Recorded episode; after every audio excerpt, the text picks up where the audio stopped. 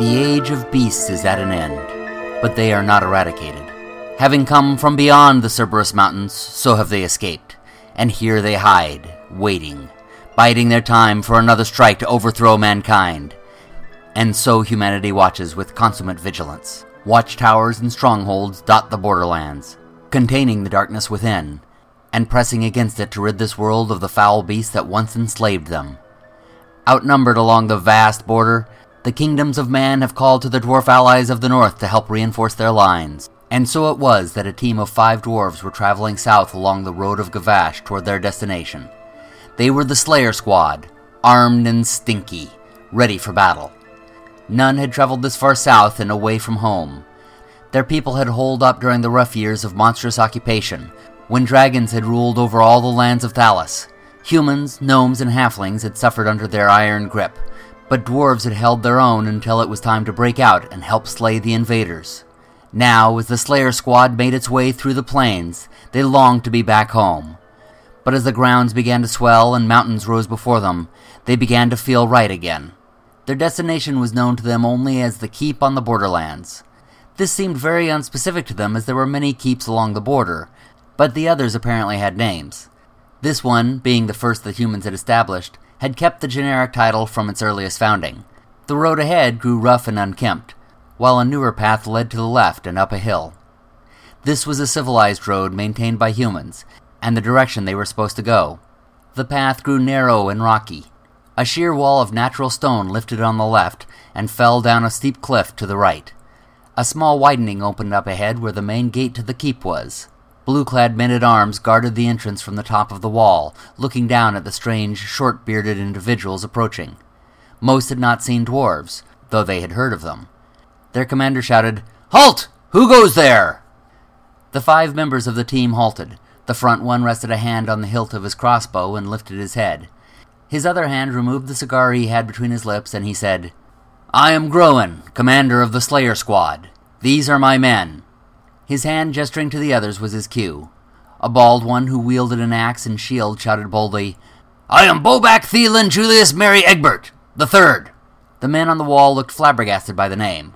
One of them shouted, We shall call you Bob. The hell you say? Bobak Thielen Julius Mary Egbert shouted, but they had already turned to another dwarf, this one dressed in lighter armor. And who might you be?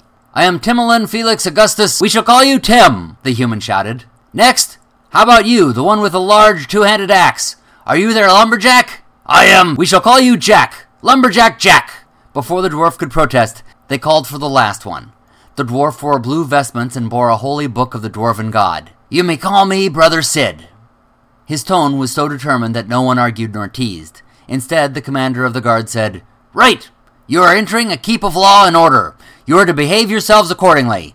Boorishness and ill manners are frowned upon, and if you are caught in a criminal act, you will be punished severely. Am I understood? All the dwarves agreed, and the front gate was opened.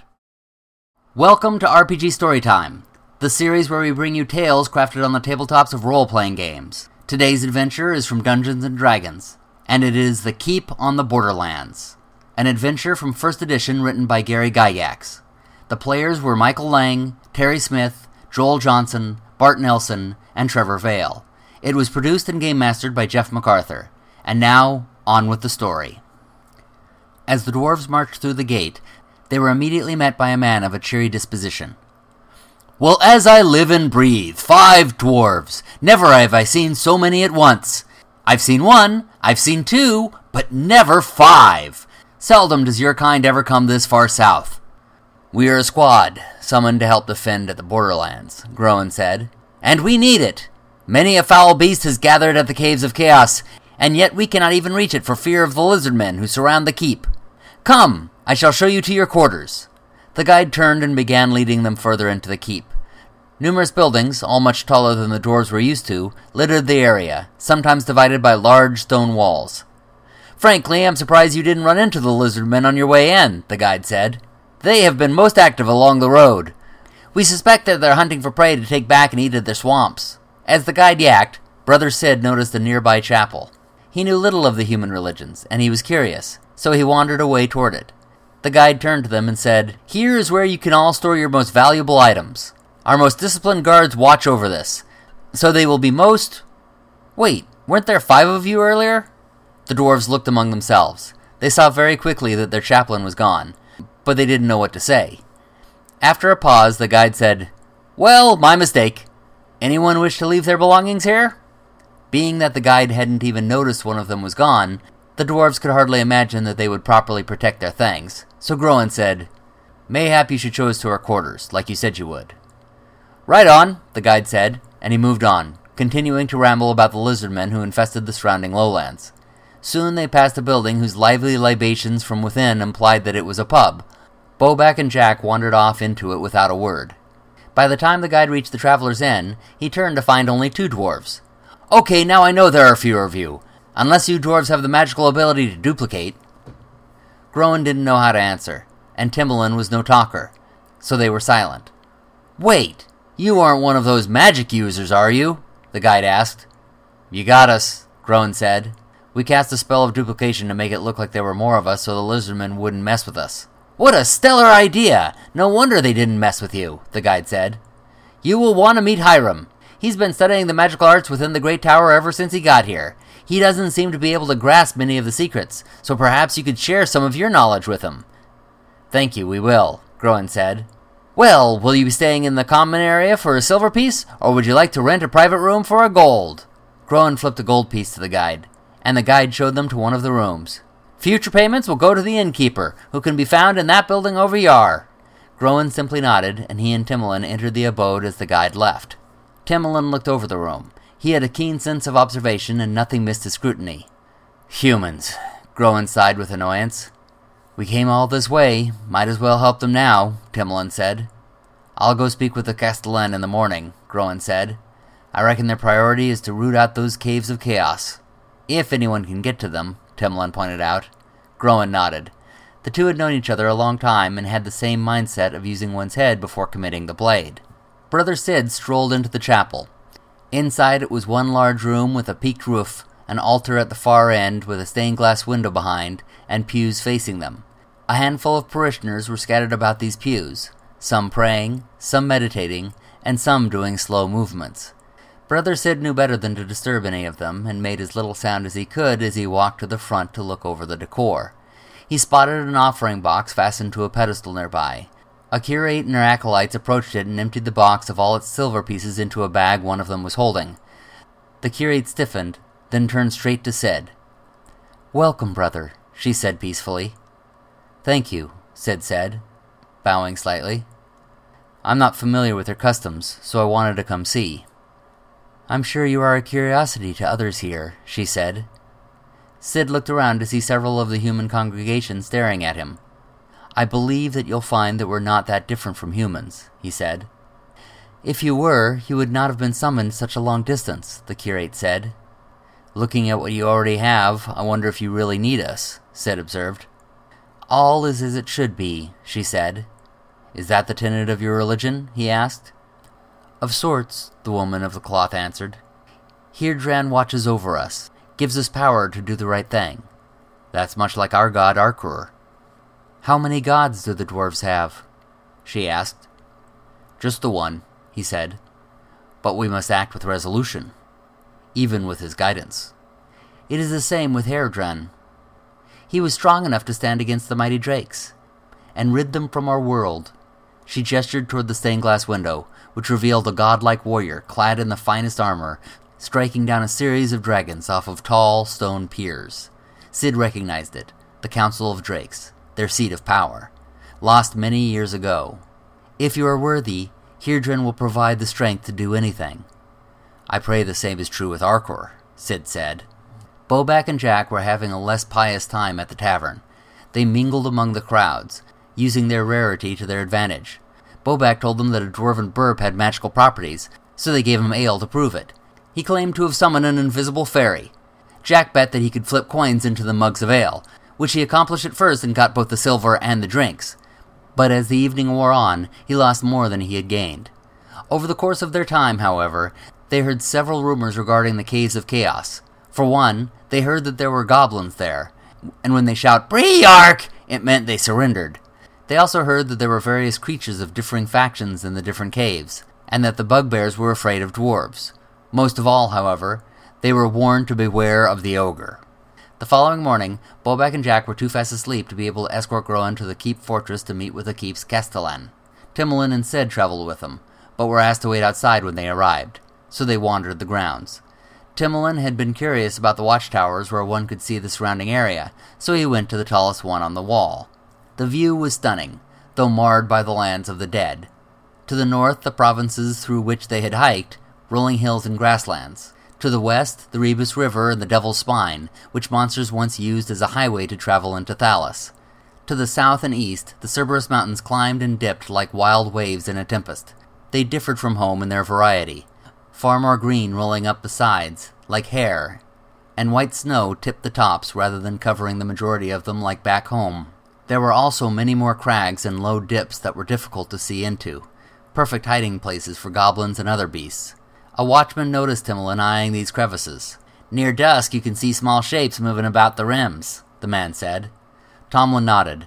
Then he asked, Which one has the Caves of Chaos? The watchman took in a breath, then pointed toward a hill barely two miles distant. You can't see it from here, it's on the opposite side. But the ravine that drops off of that mound is where the beasts of chaos have gathered.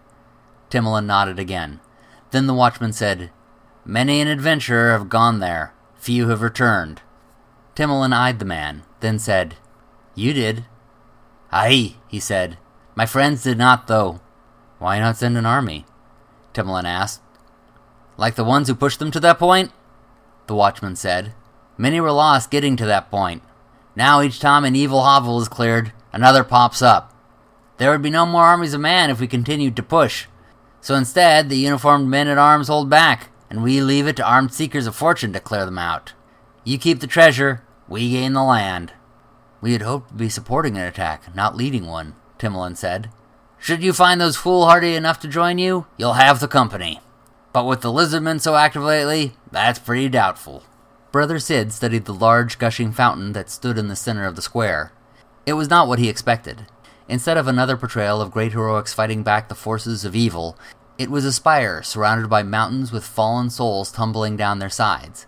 At the base, fish like beasts awaited with greedy, outstretched arms. Along four sides, spitting back some water, were humanoids, too small, too large. Sid was so engrossed in trying to understand it that he did not hear the footsteps approaching behind him. A paradox of sorts, came a voice behind Sid, startling him. He turned to see a priest standing there flanked by two acolytes.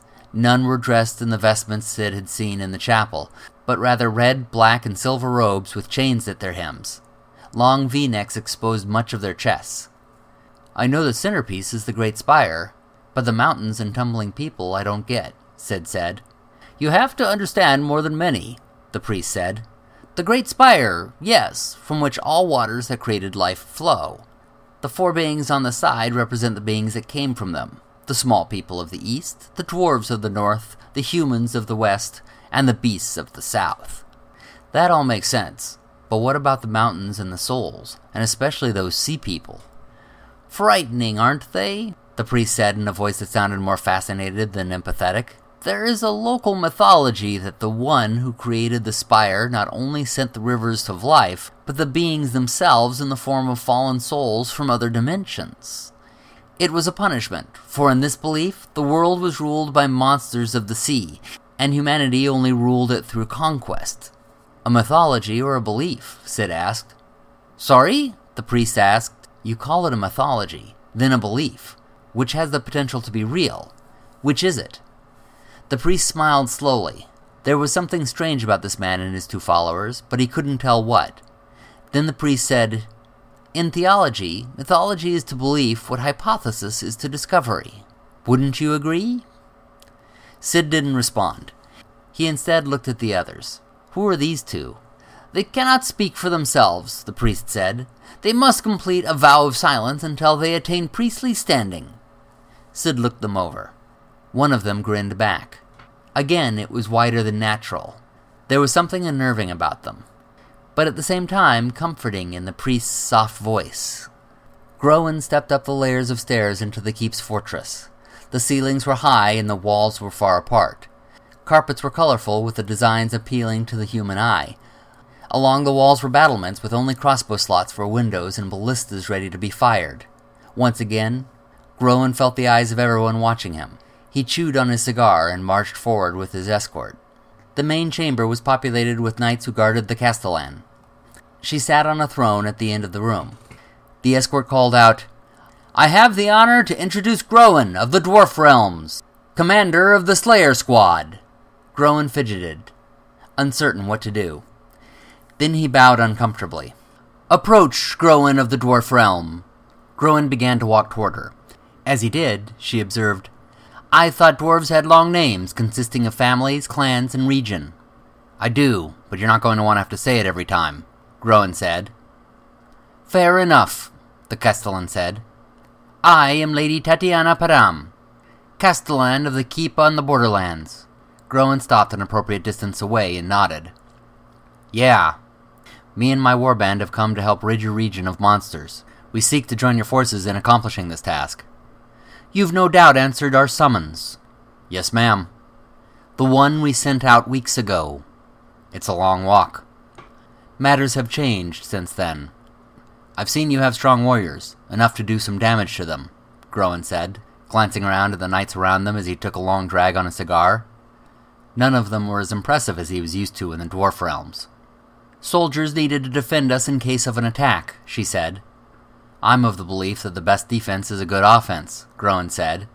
Success would have to be assured, she said, and right now we have lizard men encroaching on us. Our forces will remain behind these walls, but if you believe you can make a strike at the monsters, you and your Slayer squad are welcome to try, Sir Dwarf. Groen stared at her a moment. His teeth continued to clench over the cigar that glowed red. Suddenly it went dim, and he turned and left without formality, not even so much as a goodbye. Bobak slowly came to. He had faded into consciousness a couple times already, but the pounding of his head and the drowsiness of his hangover had lulled his eyes closed again. However, this time he saw a strange sight. Groen was stuffing junk into sacks and placing them on a pack mule. Where did you get that? Bobak asked in a groggy voice. Used all the money we had, Groen said. Bobak sobered up something quickly and asked, What? For a pesky mutt? How are we supposed to buy shelter, food, most of all ale? We'll be able to buy a lot of that, Groen said, once we raid the monster's caves. Of course. So, what do we need the mule for? We can carry the treasure back. It's not for carrying the treasure, it's for bait. He finished shoving the last of some junk into the bag and swung it onto the mule's back as it protested. Sir, I'm going to need a lot more explanation than that, Bobak said. I will. Once everyone's back, I'll tell you all the plan. Tune in next time to hear what happens next. If you'd like to see visualizations of our episodes, check out our YouTube channel. The link is in the description. If you'd like to read more written by the author of this episode, links are also in the description. Happy gaming, everybody!